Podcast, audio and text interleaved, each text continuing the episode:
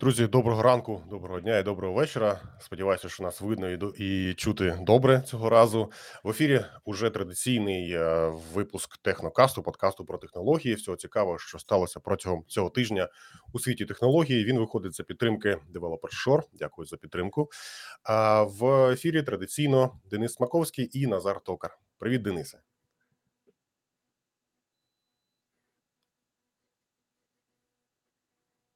Привіт, Назаре.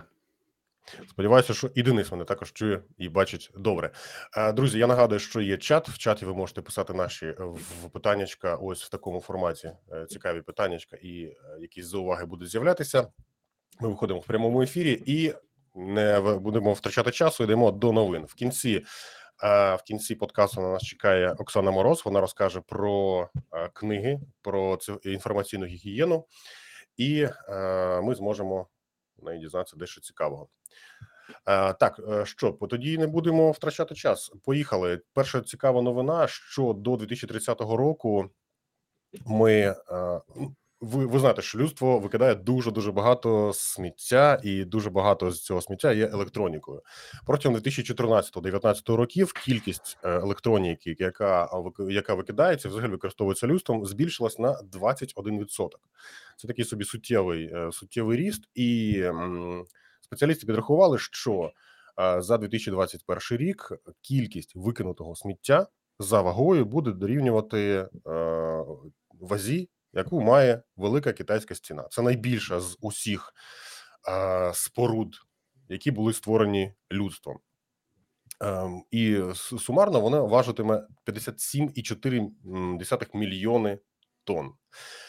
Серед проблем, які е, називають е, спеціалісти, які е, досліджують які досліджують сміття, зокрема зокрема електронне, це те, що суттєво зменшується час життя електронних приладів. Тобто прийнято не е, там, ну, наприклад, прийнято оновлювати свої там смартфони або андроїди кожні там не знаю рік або півтора. Так а по-перше, по-друге, зменшено можливість робити ремонт, проводити ремонт цих девайсів. Це робить е, це робить самостійно виробники е, цих девайсів для того, щоб ну дуже проста відповідь, да, для того, щоб продати якомога більше девайсів за е, той же самий період часу.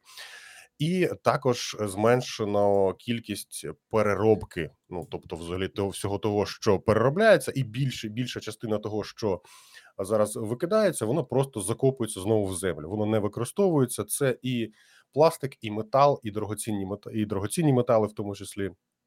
Вони не переробляються в великій своїй частині і просто закопуються. І що з цим буде далі? Ми чудово знаємо. Нічого хорошого. А, тільки за так, тільки за е, ну, з- протягом кожного року кількість девайсів, яка використовується людством, збільшується на 3%. Що радять зробити спеціалісти з цим? Вони радять, ну, по-перше, е, не не викидати, а продавати або використовувати повторно якомога довше ті девайси, які ви маєте. Це там будь-що: комп'ютери, ноутбуки, планшети, смартфони, е, навушники. Ну, в будь в буквальному сенсі будь-що. Тобто не викиньте, а просто подаруйте комусь або віддайте на благодійність, або продайте за якісь там формальні гроші де-небудь там на якому там сайті оголошень, або що. І е, це хоча б трошки допоможе нам зменшити ту кількість сміття, яку ми генеруємо щороку, і цю кількість поки що ми не можемо не те, що зменшити. Ми вона просто постійно збільшується. Е, Одна тонна сміття. е, Одна тонна електронного сміття, яка не перероблена, якщо вірити спеціалістам, продукує е, дві, дві тони карбонового сліду. Ну, тобто, ось така ситуація. Таку ситуацію ми маємо. Дене, що ти думаєш? е, Чи буде щось змінюватися в цій сфері протягом наступних років? Чи нас чекає ось така ж сама лажа і надалі? Ну, це ж е, звичайна ситуація. Давайте все доведемо до абсолютної лажі, а потім будемо якось це е, героїчно виправляти. Це спосіб дії, як людство завжди діє. Тому Ну- абсолютно немає в ньому жодного сюрпризу, як на мене. Ми ж дограємося рано чи пізно з цим всім? Як ти думаєш? А, да, ну ми вже догралися доволі суттєво. Слухай, а, й- було вже кілька і випусків е, різних програм, і різних е, фільмів е, відзнято, і купа екологічної катастрофи, і так далі. Е, В багатьох фільмах вже відіграється е, оця ситуація з африканськими республіками, в яких просто вивозять електроніку, і її просто отак от звалюють, і причому звалюють навіть на узбережжях і всюди. Ну дуже дуже суттєво. Знаєш, там навіть бізнес є такий: е, перевіряти всю цю електроніку, е, відшукувати там е, вінчестери на на вінтах, відшукувати різноманітну приватну інформацію, і потім через цю приватну інформацію якось когось шантажувати чи ще щось. Ну це ж вже є, існує, і ми ми вже знаходимося на межі цієї от екологічної катастрофи, коли ми забруднюємо різноманітною електронікою дуже багато в на нашій планеті. І ну, це нормально. Ми люди, ми завжди так робимо. Ми спочатку створюємо собі, собі проблеми, а потім біжимо героїчно їх вирішувати. Я ось читав, якось був тред на на Reddit про те, що якийсь е, якийсь користувач давним-давно намайнив ще тоді на ноутбуці якусь кількість біткоїнів і забув. Це було мало не 2009 року. Він це все зробив і е, забув про цей ноутбук. Він був десь у батьківському домі, а потім вони його цей ноутбук викинули. І тільки потім, ось 2021 року, він згадав, що там були біткоїни, намагався його знайти, але ну уже я так розумію, що не знайшов. На цьому ноутбуці на той момент було біткоїнів на 2,5 мільйони доларів. Ось такий ноутбук викинули його батьки. Сьогоднішня ну, Буває абсолютно реально, да буває. Бував я думаю, що а до речі, про країни Африки, про Кенію ми поговоримо трошки пізніше. Зараз переходимо до Канади в традиційній рубриці. Як сьогодні облажався Фейсбук? Сьогодні Канада в Канаді провело опитування, згідно якого більшість, переважна більшість, більше 50% канадійців впевнена, що, по-перше, Фейсбук дуже погано ну, принаймні, погано впливає на психічне здоров'я людей, а також він е, відповідальний за розповсюдження фейкових новин, небезпеки для дітей, в тому числі дитячого порно, і мови ненависті. Тобто, за все це е, опитані канадійці покладають відповідальність саме на Фейсбук. В принципі, я не бачу причин вважати, що вони не праві, тому що в принципі вони доволі доволі об'єктивно до цього всього поставилися і нормально це все описали. При цьому канадійці також мають. Е, згадують позитивну частину позитивну частину Фейсбуку, говорячи, що він таки допомагає людям спілкуватися і підтримувати зв'язки між собою. Так, ну але при цьому Фейсбук дійсно не не не, не зупиняються зараз судові позови і так би мовити, whistleblowers, та тобто люди, які там колись працювали, зараз е, мають свідчити перед сенатом уже двоє працівників колишніх Фейсбуку, які готові розказати про те, що поганого робить Фейсбук для того, щоб просто заробляти гроші і не жодним чином не звертати уваги на закони, використовуючи гроші, підкуп, е, все, що може, і і ну от Нічого хорошого поки що тут я не бачу. Ден, як ти думаєш? Ну що цікає, що чекає на Фейсбук? От зараз я бачу, що протягом останнього ну принаймні року доволі така активна лавина. Ну можна це назвати хейтерів або е, продуманих хейтерів е, валиться на Фейсбук. І що буде далі з е, Фейсбуком? Як це на нього вплине? Як ти думаєш? Да, Фейсбук, який е, є на сьогоднішній день, це вплине катастрофічно. Тобто, Фейсбук. Е, буде е, в тому вигляді, як він є зараз, його буде зруйновано. І от, на мою думку, скоріше за все, його буде зруйновано через регуляції на кшталт тих, якими. Е, було зруйновано монополії різноманітних енергетичних компаній, е, різноманітних постачальників е, якихось ресурсів в цій самій Європі. Тобто е, Буде сказано, що, е, по-перше, ви маєте бути маєте бути присутніми регіонально всюди, де ви е, хочете працювати е, на кшталт європейського GDPR. Ну і плюс ви маєте бути маєте е, бути е, різними суб'єктами. Один суб'єкт має бути е, соціальна мережа, яка є соціальною мережею, плюс вона має регульовані позиції для рекламних банерів. А також ви можете монетизувати себе за рахунок своїх користувачів, за рахунок внесків своїх користувачів, як хочете. І також буде якимось чином регулюватися і е, таргет, і рекламний ринок для того, щоб е, запобігти е, можливим можливому мікротаргетингу, який є насправді на сьогодні основним продаваємим інструментом Фейсбуку. Ну, ти думаєш, що просто в результаті їх розділять на кілька компаній, і ці компанії, ну принаймні формально, будуть належати різним людям керуватися різними е, радами директорів. Да, вони е, дивись, ну вони не просто будуть е, формально розділені на різні компанії, вони будуть фактично розділені на різні компанії. І після того, як вони будуть фактично розділені на різні компанії, різні компанії матимуть різну прибутковість. І е, таким чином власники цих компаній вони дійсно розійдуться за деякий час. Вони дійсно розійдуться. Це як от з е, електрикою. Да? От у, у тебе, наприклад, е, в рахунку за електрику у тебе є там два рядки: один це доставка. Тобто це монополіст, який володіє е, кабелями, кабельною системою, а інший це е, виробник електрики, який, з якому ти сплачуєш, можеш сплатити менше, можеш сплатити більше, як як, як хочеш.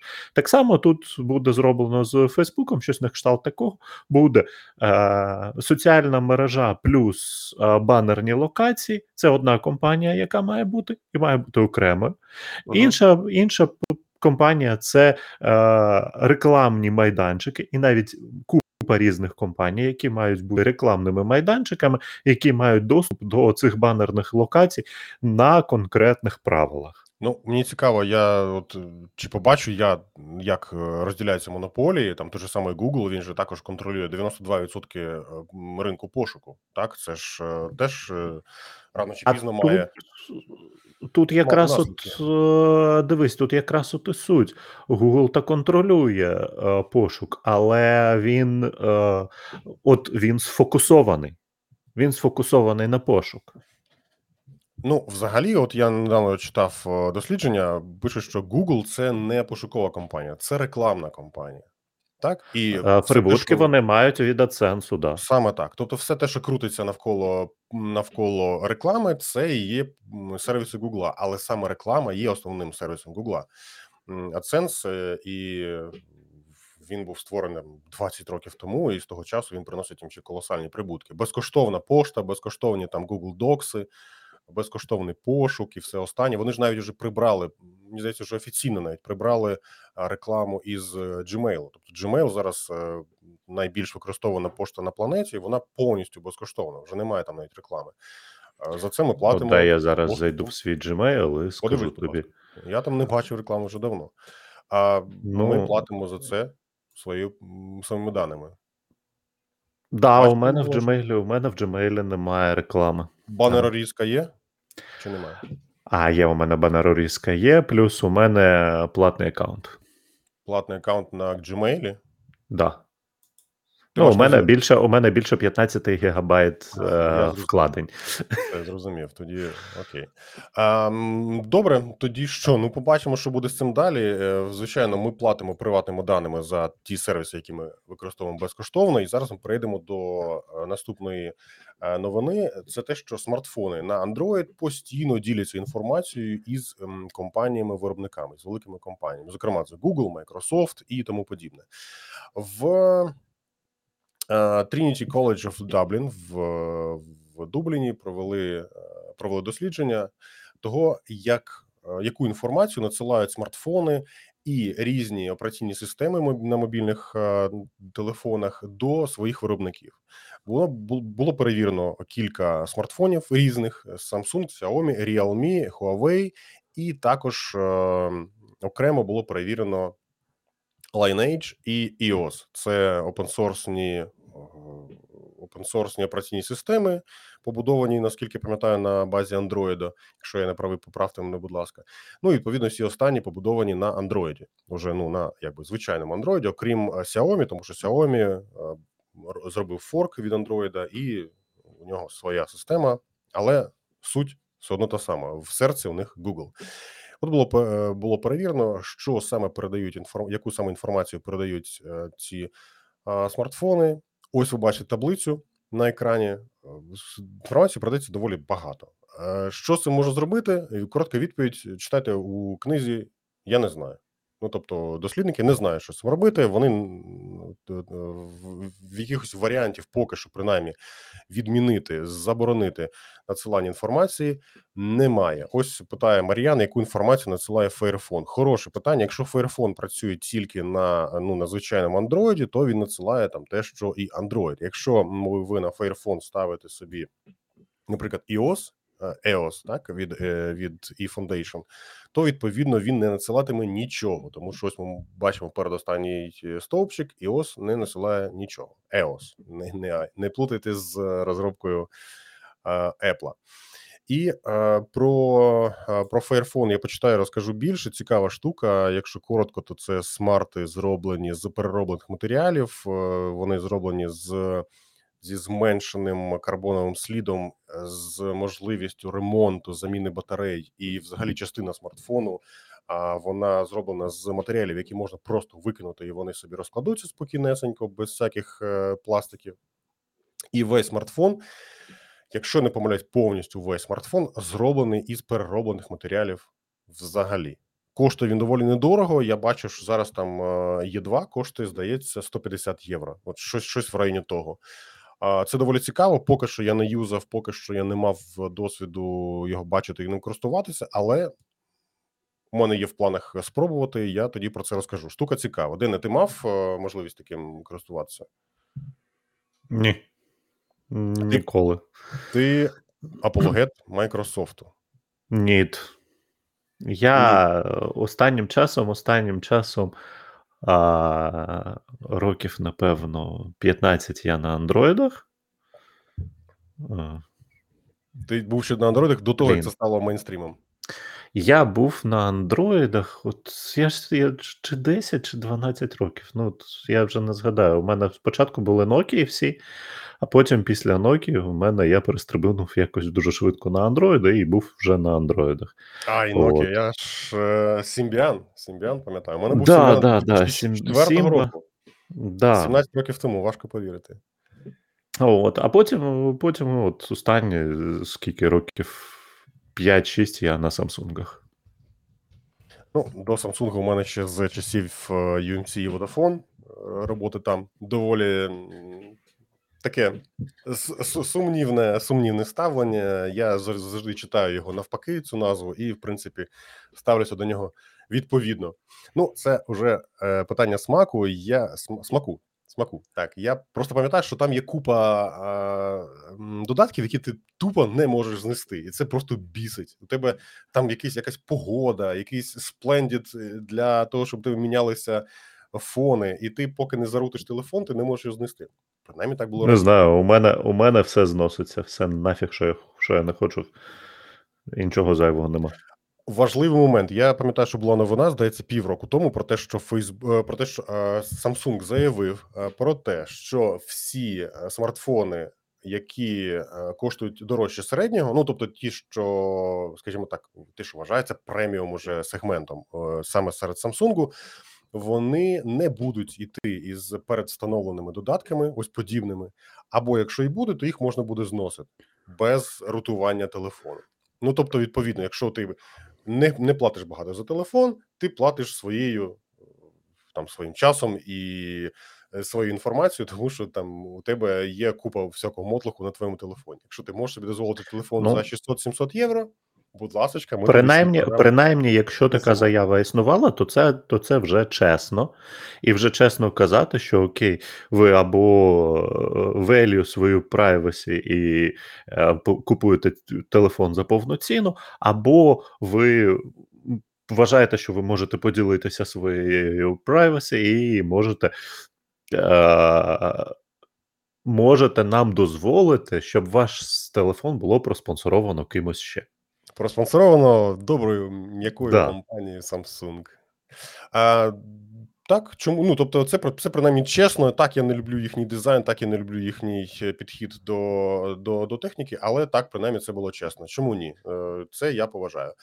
Ам, пере, переходячи до наступної новини, нови- новина доволі цікава. Microsoft е, заявив, до речі, Microsoft, Дене, новина, новина спеціально для тебе. Microsoft Azure а, хмарний сервіс. Хмарний сервіс це просто сервер у когось іншого, і все. Це не хмари. Хмарний сервіс Azure заявив про те, що у серпні відбив атаку DDoS атаку потужністю 2,4 терабіти на секунду. Це була одна з топових, одна з найбільших зареєстрованих, принаймні, DDoS атак. За даними компанії, вона була відбита успішно і е, тривала вона всього 10 хвилин. Протягом 10 хвилин на сервери Азура стукалося 70 тисяч ботів одночасно. Вони стукалися із ам, Азії, наприклад, Малайзії, В'єтнаму, Тайвану, Тайваню, Японії та Китаю, а також із США. Це все було витримано. Компанія від, е, відзвітувала, що ти подивіться, які ми класні, ми молодці. І в принципі, так чому ні? Це доволі це доволі серйозна додос атака. В принципі, там 99% інших компаній вони завалились би моментально. І, е, звичайно, такого би вони не витримали. За статистикою, це е, дивіться, 2,4 терабіти на секунду. Так, це було. Це було у серпні цього року. А рекорд рекорди найбільших DDoS атак. Це атака у 2,54 терабіти на секунду. Він про неї відзвітував Google у вересні 2017 року. Ну тобто, трошечки там на майже там 7% більше ніж тут. І інша атака відбулася на сервіси Амазону у лютому 2020 року. Вона е, мала потужність 2,3 терабіти на секунду. Я не знаю, з чим це можна порівняти. Ну, якщо якщо коротенько, то там от українські які-небудь там сервіси жоден не витримає. Взагалі, жоден, в буквальному сенсі жоден. Причому навіть одночасно, якщо це почати валити, то ніхто ніхто не витримає. Я думаю, що і Cloudflare цього не витримає, мабуть. Ні, ну Cloudflare може витримати питання просто ширини каналу, який Cloudflare має. Тому що якщо це навіть якщо це вже 2,4 терабіти на секунду, то е, ти розумій просто ширину каналів, яку використовують. І все. Тобто, у мене на серверах, у мене на серверах зараз е, 10 гігабіт, да, і там три точки входу. Відповідно, все, що прийде більше 10, більше 30 гігабіт, все е, покладе мені мережу. Ну, принаймні, вхідний свіч воно покладе. Покладає, як то кажуть, за мілою душу. Ну тобто, там Да, да, да. Ну, тобто, буде. тобто до серверів, до серверів я, ні, я зможу достукатися, тому що там є ще запасні канали, які ніхто не знає, але е, основні Ну, канали, основні канали покладуть. Ну, Тепер ми просто 2,4 2,4 терабіти, 2,4 терабіти це. Це, це велика велика потужність. Хоча, наприклад, я от зараз порахував, е, це виходить, що в середньому по 20 гігабіт на е, одного бота, а 20 гігабіт це ну, велика, великий обсяг. Тобто ще, ще треба подивитися, звідки вони мали такі канали. Тобто, це ж е, Це все 20 гігабіт на аутпут. М, Ну, я ботнет, що ботнет ботнету, але ж ботнет це, як ми з тобою е, знаємо, це все ж таки е, мережа персональних комп'ютерів і персональних девайсів. так, всі ці кряки для Windows, е, всі ці от трояни Да. і е, ключик для, для фотошопу це все м, програми, які, по-перше, вам роз- розлочують піратський софт, а ботнету додають кілька комп'ютерів до їхньої мережі, яка потім Да, при цьому, при цьому да, ваш, ваш комп'ютер буде працювати вже е, якимось ботнетом, і ви в один момент там подумаєте: ой, а чого у мене інтернет при, пригальмовує? І все. Зазвичай ти можеш навіть цього не відчувати, тому що кожен ботнет зацікавлений в тому, щоб е, хом'ячки чи так, чи, чи боти, так, щоб вони не помічали того, що відбувається.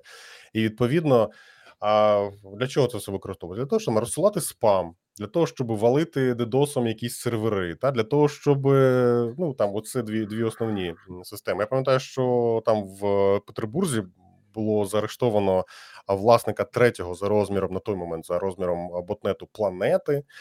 Який довгий довгий час ховався, і його було його піймали за тим, що його панянка опублікувала у ВКонтакті оголошення про продаж котика. Фотографію цього котика вона зробила у офісі, де працювали розробники цього ботнету, і там була екзіф інформація з gps даними. На той момент ще ВКонтакті їх е, не видаляв, і завдяки цьому місцеві, хто там у них ФСБшники, чи хто знайшли, прийшли, поклали обличчям в підлогу і хлопця, і дівчину, і котика.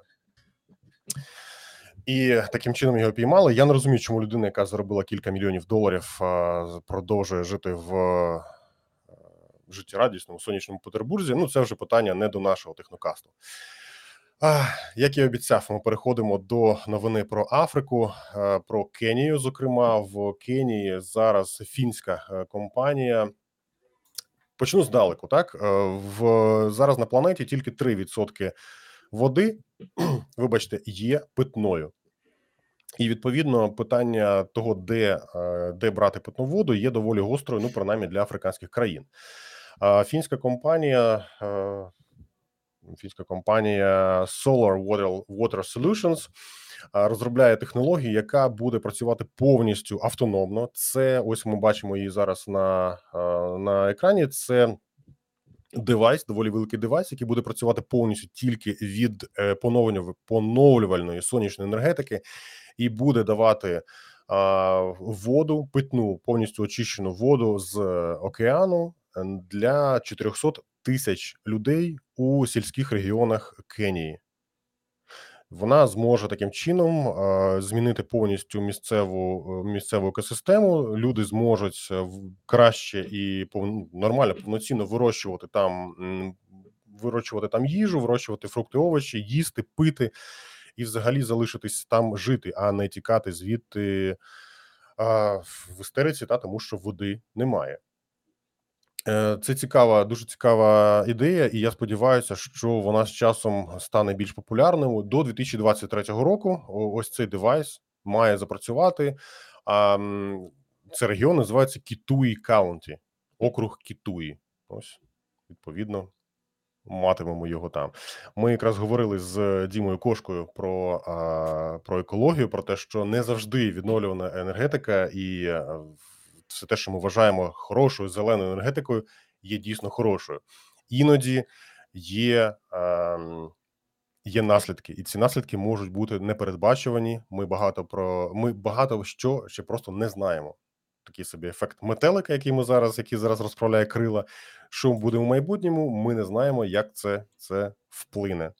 Ну, взагалі, мені було б е, я думаю, що приємно, якби, наприклад, десь у Дніпрі поставили таку установку, яка собі би збирала сонячне сонячне світло, очищувало цей жахливий зелений. Е, все те, що зараз відбувається там от в Дніпрі, все те, що плаває е, наприкінці літа. Е, це було б це було б добре. Дене, що ти думаєш про такі технології? Людям варто такі переїжджати технології, де на дюну. Такі б технології, де на дюну. Я не бачу. Там якраз сказати. Ой, Назаре, ну от скільки вже йде, а ти вже ти ще не бачив. Я не ну, бачив, я відсталий це, від цього. Зате це гру круті, кальмара ну. подивився. Просто О, гра в кальмара теж шикарна. Шикарно? Нарешті на, нарешті щось зробили на згадку про старі добрі куби та дом для дев'яти. Ну, куб, ну, а що за дом для дев'яти, я не знаю. Ну, Куб це шикарно. Куб це вау. Куб, Куб, Куб 2 і Куб, е, Куб Гіперкуб Зеро. Ну, взагалі воно ну, просто ну, Zero це воно топчик. кайф. Да, так. Топчик. От. Е, ну, Дивись, е, Гра в кальмара мені сподобалася, я я відписав. Ставлю 8 з 10, просто тому що я, я скучив бачу, за оцими от старими добрими. От, Сам сам він такий. Е, Ну, повертаючись про тему про воду, а це актуально. Це ця тема дійсно цікава, і це якраз про те, що людство спочатку а, шалено створює собі проблеми, потім а, як. Смажений півень дуже дуже швидко намагається шукати собі вирішення цих проблем, і е, як цей проект е, про е, опріснення води, і він є реально якісним, реально кльовим, як і інший проект, який ми згадували е, минулого разу, здається, про е, очищення повітря, вони. Перспективні, вони є е, необхідними для людства, і ми через наявність саме таких проєктів побачимо доволі доволі швидкій перспективі. Ми побачимо якісь суттєві зміни в екосистемах, в кліматі. А, Воно все буде впливати на екологію. Тобто, казати, що воно є екологічним, я не буду казати. Екологічним якраз є те, що не буде впливати на екосистеми ніяким чином, окрім як а, природньої зміни. Ми всі будь-які перспективи вони є. Змінами до екології, змінами до екосистем, вони приведуть до знищення якихось видів, появи нових видів і так далі. Ну з точки зору розвитка людства і можливості людством опанувати додаткові землі як розпахані, і можливість, наприклад, на сьогоднішній день там шапочка десь у 9-10 мільярдів людей, судячи з розораних земель, шапочка по кількості людства, да, яке може жити на планеті, 9-10 мільярдів. Якщо ми зможемо збільшити обсяг розораних земель, то ми, як людство, зможемо ще більшу кількість людей мати на цій планеті. Ми, як людство, більше будемо ботів. успішними. Да. Ще більші суті і серйозніші ботнети. Е, так, тут у нас почав, почалася кіноманія, і е, ну, ну а чому ні? Я взагалі про я взагалі можу багато розказати про про цю гру в кальмара, але не буду, та, тому що це взагалі довга історія, і я маю доволі такі, е, ну як. Е, Двоє двояке ставлення до цього. Переходячи до останньої новини е, цього випуску, в Німеччині запустили ось е, нещодавно. Запустили перший пасажирський повністю автономний потяг. Зараз він курсує ось цього понеділка. Він курсує у Гамбургу. Його створили Deutsche Bahn і Siemens, і е, в грудні він вже почне перевозити людей. Тобто зараз він працює у тестовому форматі, і зараз Ось на нього було витрачено. А, Це перша частина модернізації гамбурзької е, системи е, залізниць. На неї було витрачено 60 мільйонів євро. Е, це доволі цікава. Це доволі цікава е, штука, і ну, зараз я так пам'ятаю, що взагалі Siemens на них чекає на них чекає судовий позов через те, що вони співпрацюють із тимчасово окупованим Кримом і туди поставляють турбіни до Севастополя. Цікаво, чим це закінчиться. Взагалі, зараз до Німеччини все більше і більше питань, як і до Фейсбуку. В плані співпраці із е, болотістими країнами, так, але ну от вони собі там потихеньку працюють, і бачимо, що це дає непогані результати. От бачимо перший на планеті повністю автономний потяг, який буде перевозити людей. Я думаю, що зараз просто вони перевіряють, наскільки це все буде безпечно, наскільки там будуть чи не будуть у них якісь е, проблеми із е, безпекою, ну і тому подібне. Якось так, друзі, це ці новини, які ми хотіли сьогодні говорити. І як я обіцяв, сьогодні під кінець ми запросили в гості Оксану Мороз. Оксана Мороз пише книги і, взагалі, займається Е, займається освітою людей е, про інформаційні віруси і е, інформаційну гігієну. Я радий, що Оксана знайшла час на натхнення сьогодні бути у нас на ефірі. Привіт, Оксана. Привіт всім. Привіт. Бачимо, бачимо, чуємо добре. Дякую, що ти до нас зайшла. Я чув, що ти нещодавно випустила третю уже книгу. Поправ мене, якщо я не правий, так і розкажи мені, будь ласка, про що вона цього разу і чим саме ти займаєшся, що таке інформаційна гігієна, і чому нам це потрібно знати? Чому це важливо? Так, все вірно. Третя книга є, і третя книга вона стала таким продовженням насправді першої, тому що в третій книзі ми е, говорили про говоримо про те, е, що потрібно базово знати пересічній людині, яка не пов'язана з технологіями, яка не пов'язана з комунікаціями, для того, щоб безпечно споживати інформацію. Е, там немає складних речей, там немає фактчекінгу, там немає того, на що потрібно приділяти багато часу для того, щоб в цьому всьому розібратися. Я її називаю абеткою. Тобто це про те, що, от е, умовно кажучи, мій улюблена аналогія, коли ми бачимо розетку, ми в неї не пхаємо пальці. От те саме тільки з інформацією. Коли ми знаходимося в інформаційному просторі, ми розуміємо, що варто брати, читати, дивитися, слухати і так далі. А в чому є небезпека? Ось і е, власне оцінити цю небезпеку, зрозуміти, які перші кроки е, робити або не робити стосовно неї. Це власне в третій книжці, яка так і називається як не стати овочем. Чому вона продовження першої? Тому що перша нація овочів, знак питання, це власне було більше про проблематику, про те, в якій динаміці ми зараз рухаємося, і до чого це може призвести кожного з нас, і чому моя хата з краю це зовсім не про цю історію, як зрештою про багато інших. Ось і е, там я власне більше говорила про проблематику. А як не стати овочем, це власне не такий прикладний посібник.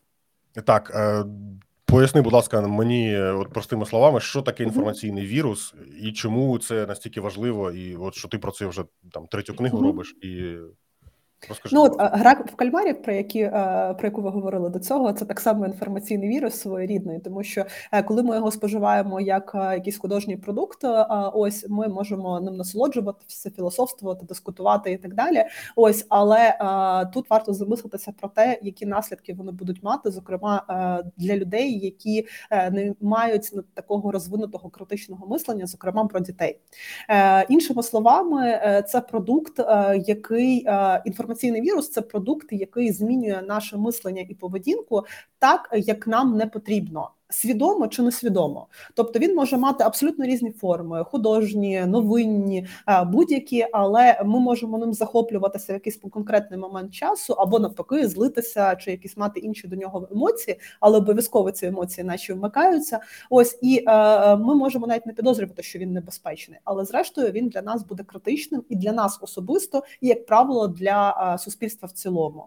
Ось е, ці інформаційні віруси е, вони можуть бути пов'язані їхні виявлення може бути пов'язане з тим, щоб робити глибокий аналіз, глибокий фактчекінг і так далі. Але тут є маленький конфлікт, тому що, як правило, всі ці віруси вони запускаються на широку аудиторію, яка не може робити цього аналізу. І тому в момент часу, коли вона споживає цю інформацію в тій чи іншій формі, вона не може оцінити цієї загрози. Тому е, я відходжу від від сторони фактчекінгу, кажу: Окей, це класна штука для експертів. Ось е, давайте поговоримо про інформаційну гігієну. Тобто, це ось ці маленькі ниточки, такі сигнали сигнальні, по яких ми можемо зрозуміти, що тут є небезпека. Тобто, умовно кажучи, якщо нас в дитинстві вчили не відкривати двері незнайомця, ось то це та саме тільки про інформаційне е, споживання інформації в поточному світі. Оксана, а меми це ось це те саме? Це теж інформаційні віруси? Абсолютно. Ну тобто, це частина. Тобто, інформаційний вірус це тренд, е, який нас змінює. Ось е, меми, фільми, новини, е, колажі, все що завгодно. Це їхні можуть бути частини, інструменти, які коректують або або працюють на них, або не працюють. Ти якось писала у першій книзі, що ти сама навіть не завжди можеш відрізнити інформаційний вірус від просто новини, так? Так. Як тоді це зробити людям, які просто є споживачами інформації? Е, Тому що для того, щоб зрозуміти вірус, до чого він іде, і так далі, потрібно трошки відійти в сторону і проаналізувати е, не в момент часу, тому що дуже часто момент е, момент нас захоплює. От, наприклад, візьмемо останню недавню ситуацію з нібито тізером на розслідування по вагнерівців, яке почало ширитися нашим Фейсбуком. Ось тобто, в момент часу, коли люди побачили те, що їм відгукується, то навіть люди, які мають критичне мислення, які є комунікаційниками, почали його поширювати. Тому що якщо добре продумані інформаційні віруси, вони нас захоплюють, вони нас включають і вони роблять все для того, щоб ми не могли відійти в сторону і проаналізувати. Тому в мене є просте правило максимально не аналізувати ситуацію, верніше аналізувати її, але не робити якихось висновків. От е, коли є ось цей момент захоплення, тому в момент е, я можу не розуміти, що це. Я можу підозрювати, що так е, щось на те відбувається, і розуміти це якраз по ось цих таких сигнальних моментах, про які я говорю в інформаційній гігієні, що, наприклад, ті ж боти поширюють, чи ті ж сміттярки поширюють інформацію, що люди, які як правило поширюють інформаційні віруси, вони поширюють цю інформацію. Але е, причинно-наслідковий зв'язок він не завжди зрозумілий в момент часу, коли ми стикаємося з тим чи іншим форматом. А тобто, якщо ти щось бачиш, в цей момент треба е... охолонути, відійти і проаналізувати будь-які емоції відключити і там поширювати все через два дні, та коли вже вщухне Абсолютно. хайп. Е, коли ти розумієш, навіть не, не, не момент хайпу чи не хайпу, коли ти розумієш е, причинно-наслідковий зв'язок, коли ти е, для себе його вибудував, вірно, невірно, але ти маєш якусь певну логіку в цьому питанні. Ось звісно, це важко. Звісно, це не потрібно робити абсолютно всім. Ось, але ну це це те, що нас якось рухає в тому, щоб більш свідомо споживати інформацію. От обов'язково обов'язковим тут є е, саме Побачити, побачити, а що є основою ось цієї от інформації, яку ти щойно спожив. Не брати, от е, да, Назарем минулого стріму теж казали про рекламу.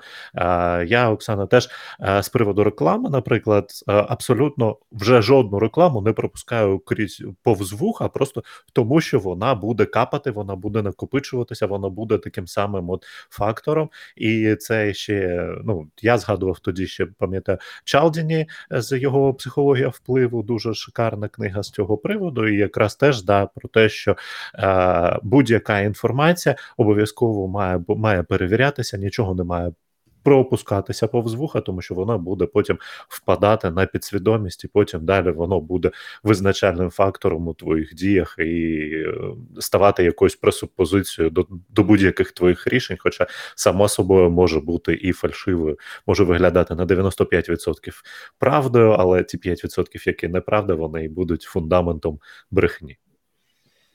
Оксана, ти також писала тоді, що треба дивитися на методи поширення чи будь-яку інформацію. Там новина, це та, що здається хорошим фактом, так або це фейк. Е, ти е, пояснювала, як відрізнити е, цей інформаційний вірус чи ні за тим, хто лайкає, хто поширює, хто коментує. Розкажи, будь ласка, про це докладніше. Як це можна виявити? От насправді, ось цей приклад з рекламою він е, дуже показовий, дуже ілюстративний для того, щоб зрозуміти, що таке інформаційна гігієна. Тому що ми, коли говоримо про рекламу, ми розуміємо, що є замовник. Ось і це продукт, який зроблений для того, щоб там більше продавати, більше знати про бренд і так далі. Коли ми говоримо про інші е, найбільш поширені способи е, поширення інформаційних вірусів, такі як, наприклад, сміттярки, боти, різноманітна фальшування популярності і так далі. Ось то людина, як правило, не розуміє, що це може бути сфальшовано і що за цим може стояти замовник. Більшість українців, 73% користувачів українського Фейсбуку, е, на жаль, є е, поширювачами е, фейкової дезінформації в тій чи іншій формі. Самі цього не усвідомлюючи, тому що вони навіть те, що промарковано Фейсбуком як фейк на ті чи інші сміттярці, вони його поширюють, тому що в них вмикаються емоції. Ось тому, коли ми ми говоримо про інформаційну гігієну, ми в першу чергу вчимо людей е, розуміти, що а інформація вона е, не може бути для нас цілком безпечною, безкоштовною. Потрібно розуміти ось цей е, степінь ризику, який ми маємо. Тобто, умовно кажучи, так святих медіа не буває, але є медіа більш об'єктивні, які дотримуються журналістських стандартів, і так які можуть робити помилки, але вони в них будуть швидше як виключення. І є сміттярки, які тільки на цьому заробляють гроші. Коли ми вже навчимося розрізняти принаймні цих цих два інструменти, а це можна зробити навіть користуючись тим же інструментом, як інститут рейтинги інституту масової інформації по білих медіа, по а, е, рейтинги джинси і так далі. Це що робить ми... Довженко? Е, так, е, ми говоримо про те, що е, так, якщо ми в першу чергу підемо до цього білого списку медіа і зрозуміємо, що є об'єктивною інформацією, в першу чергу, то ризик того, що ми підчепимо десь фейкову інформацію і в неї повіримо, він зменшується. Він не стає нульовим, але він зменшується. Ось тому в інформаційній гігієні ми говоримо про те, що перше безкоштовної інформації не буває. Ми за це платимо ціну даними чи будь-якою іншою тим, що даємо можливість собою маніпулювати і так далі далі. І суть цього зводиться до того, щоб розрізнити, де є боти, е, де є а, фейкова інформація, де є а, сайти сміттярки, які поширюють інформацію, і так далі. І коли ми ось ці базові речі знаємо, ми мінімізуємо ризики. Оксана, ти писала у першій книзі, що ти раніше також займалася багато років розповсюдженням і створенням інформаційних вірусів. Потім вирішила перейти на світлу сторону, і відповідно тепер навчаєш тим, як з цим боротися. Це теж інформаційний вірус. Е, це кожен сприймає. Я я вважаю, що кожного потрібно, от якщо ми говоримо про спікерів і так далі, то їх потрібно селити по ділах, е, тому що е, кожен з нас він може в якийсь момент часу помилятися, робити якісь речі, які можуть поширювати свідомо чи несвідому інформацію, але завжди потрібно дивитися на результат. Тобто я не хочу не виправдовуватися на твоє запитання, не давати якихось коментарів. От тобто, так в моєму Це більше жарт був ніж питання. Ні, я розумію. Я... я просто те, що ти бажаєш вважаєш як жарт, мені е, в 99 е, випадках пишуть в коментарях. Е, ось вибач, тому я просто... ні, це no все, все окей. А я абсолютно нормально це сприймаю з точки зору того, що ну так цей факт в моєму житті був. Його не потрібно якимось чином від говорити, що його не було. Так він був, але так я зараз ці знання використовую для того, щоб навчити людей ось цих базових речей, які якраз маніпуляторам і будуть заважати вами маніпулювати. Тому я думаю, що можна згадати історію Кевина Мітника, так який колись був ну його вважали принаймні одним із е, топових хакерів е, планети. а Потім він став е, він відсидів свій термін за це, і потім він став одним із найвідоміших консультантів із безпеки. Відкрив свою компанію. Зараз просто консультує по тому, як компаніям забезпечувати собі, ну скажімо так, спокійне існування. Я до чого веду? Того, що якби ти ними не займалася стільки років і не знала цю кухню з усіх боків, то ти би не могла ти би не могла професійно про це розказати і пояснити, як це все працює зсередини. Е, саме так, тому що є теорія, є практика, а є ще третя така експертна теоретизація. Коли ми е, знаходимося в якійсь такій е, обговоренні експертної спільноти, нам завжди хочеться поговорити про великі матерії, про якісь стратегії і так далі. Ось коли ти занурений в практику, і коли ти розумієш, як працюють ось ці базові інструменти, які якраз і дають результат, то ти розумієш, от де потрібно вибити в з-під ніг ось ці колеса для того, щоб Е, автомобіль не їхав. Тому е, тут абсолютно е, ну тобто, моя задача якраз показати ось ці больові точки, які найбільш які найбільш уразливі для маніпуляторів, які найбільш доступні для людей. Дивись, ось якраз хороше питання. Не тільки боти поширюють важливу інформацію, як ти сама також писала, це також цим займаються лідери суспільних думок. Так. Ну ЛСД, чудовий термін ЛСД. Цим займаються. Тобто там 100-200 баксів за пост вони отримують і розганяють е, зраду або перемогу, або будь-що інше. Ось дивіться, це реальні люди. Їм відповідають реальні читачі. Що це як з цим бути? Це ж це ж теж темники. Е, це е, абсолютно вірно. Ну це, це механізм, як все маніпулює. Тобто, ми ж не говоримо в інформаційній гігієні там в наших курсах чи в навчальних матеріалах чи книжках тільки про ботів. ми беремо кожну кожен канал комунікації: Фейсбук, Ютуб, онлайн медіа, телебачення. Ну тобто, звідки ми сприймаємо інформацію, і ми кожного з них препаруємо. Тобто кажемо, дивіться, ось тут це от от такі ключові боти, ломи, сміттярки і так далі. Вони працюють ось так, розпізнати їх можна ось так. Ломи це ЛСД. Е, е, так, е, лідера громадської думки, це вже сленгове. Ось і власне таким чином ми вчимо людей звертати увагу на якісь моменти, які в них можуть викликати з підозру. От в мене завтра на каналі вийде розмова з Бориславом Березою, яка була достатньо дискусійною, тому що сам Борислав Береза він є дискусійною людиною, але з іншого боку, в нього поєднаний об'єднаний дуже цікавий досвід е, і політика, і журналіста, і е, лідера громадської думки, і людина, яка вміє поширювати фейки, і людина, яка відстоює, що вона їх не поширює, і в нього є чому повчитися. Ось і от в цій нашій розмові е, ми в тому числі розбирали, яким чином звертати увагу, що лідер громадської думки поширює чи не поширює дезінформацію.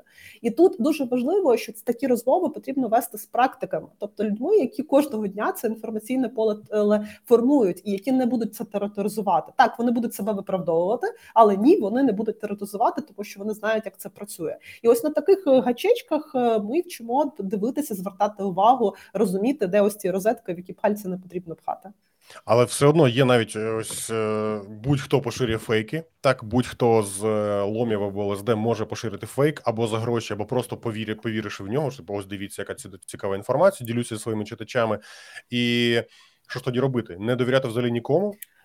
Перевіряти інформацію і формувати думку не з одного джерела. Тобто для нас, от колись ми з тобою розмовляли про первинні вторинні джерела, і був дуже хороший в тебе посил, що первинні джерела вони не завжди коректні з точки зору непідготовленого споживача.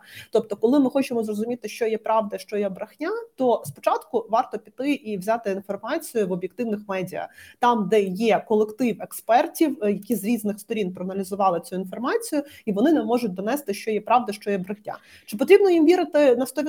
Ні, треба піти в інших джерелах, передивитися так само в тих же об'єктивних медіа. Ось е, і е, сформувати собі там, хоча б з двох-трьох джерел картинку.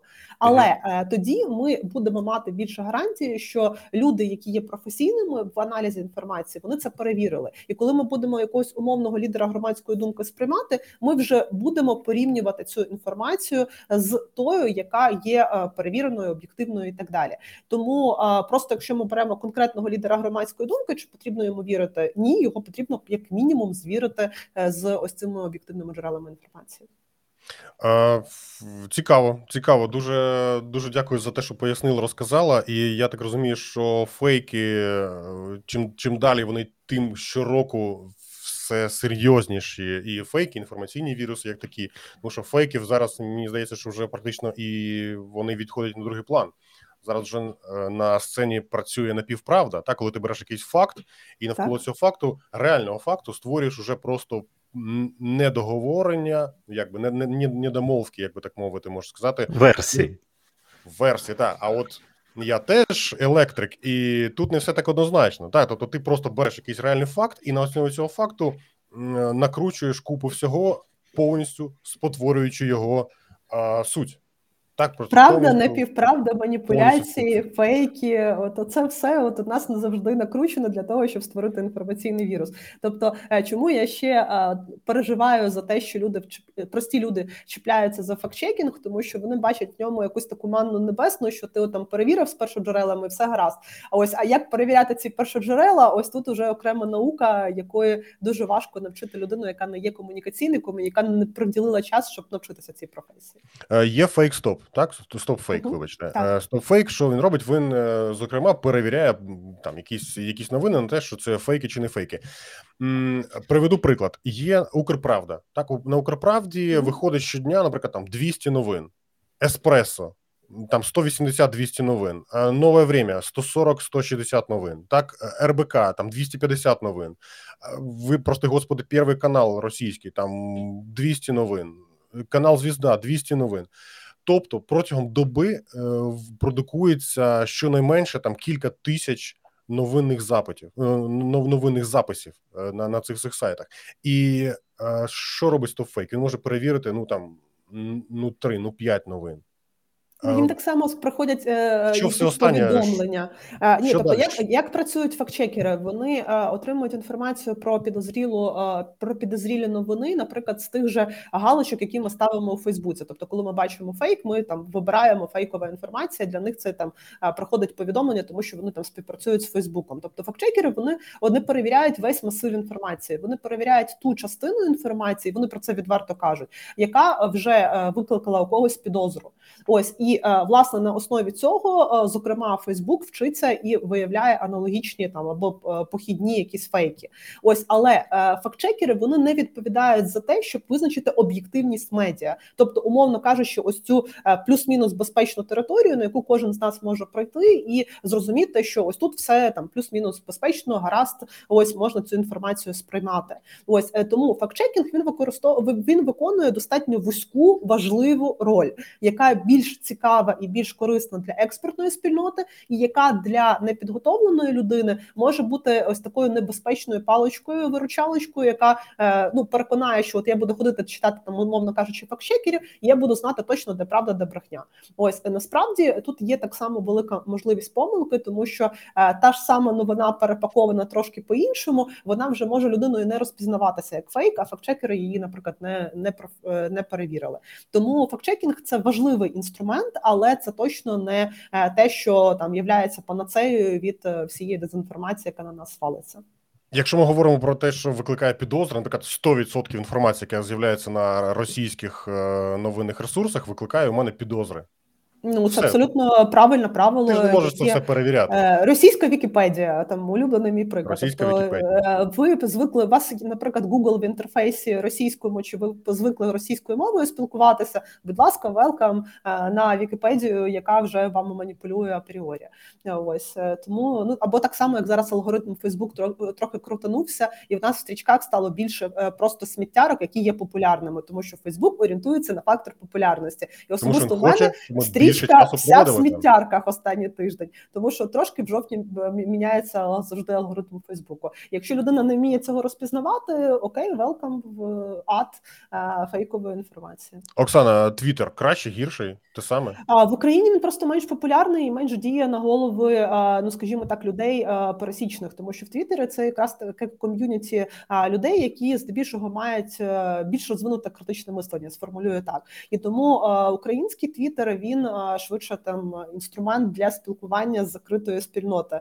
Ось а для масової аудиторії, звісно, це Фейсбук і Інстаграм, як Інстаграм, Телеграм, Вайбер, ось і всі інші інструменти. Твіттер в Україні, наскільки я пам'ятаю, має в 10 меншу аудиторію, ніж Фейсбук. Саме серед українців. Е, Для прикладу, наприклад, у Штатах, е, мені здається, порівну на даний момент. У Японії в Твіттері набагато більше користувачів, ніж у Фейсбуці. Там це основне джерело інформації, основне джерело взагалі ну, роботи, отримання інформації. А, Ну що, пані та панове, дякую всім за чудовий ефір. Дякую, Оксана, що знайшла час на натхнення з нами поговорити. Я, е, якщо ти мені даси посилання, я залишу його в в описі під відео на твою нову книгу, і я сподіваюся, що вона таки принесе хороше і світле, і добре, і вічне в голови наших з вами, е, наших з вами глядачів і слухачів. Е, Дякую всім, що ви знайшли час і натхнення на нас подивитися і послухати, по- і поставити ваші питання. Сподіваюся, що цей час пройшов для вас не дарма. Е, Бажаю всім хороших вихідних і хорошого тижня. Оксано і Денис, що ви скажете на прощання? Дякую всім, хто слухали. Інформаційної гігієни вам і побільше, і уваги до неї. У мене завжди одне питання. Ну, як завжди, здоров'я. І здоров'я. Дякую всім. Дя- Дуже приємно, що нас дивляться навіть із Ялти, з тимчасово окупованої е, української території. Побачимося. Я сподіваюся, що рано чи пізно і у Ялті також. Всім хорошого тижня. Побачимося за тиждень. Па-па.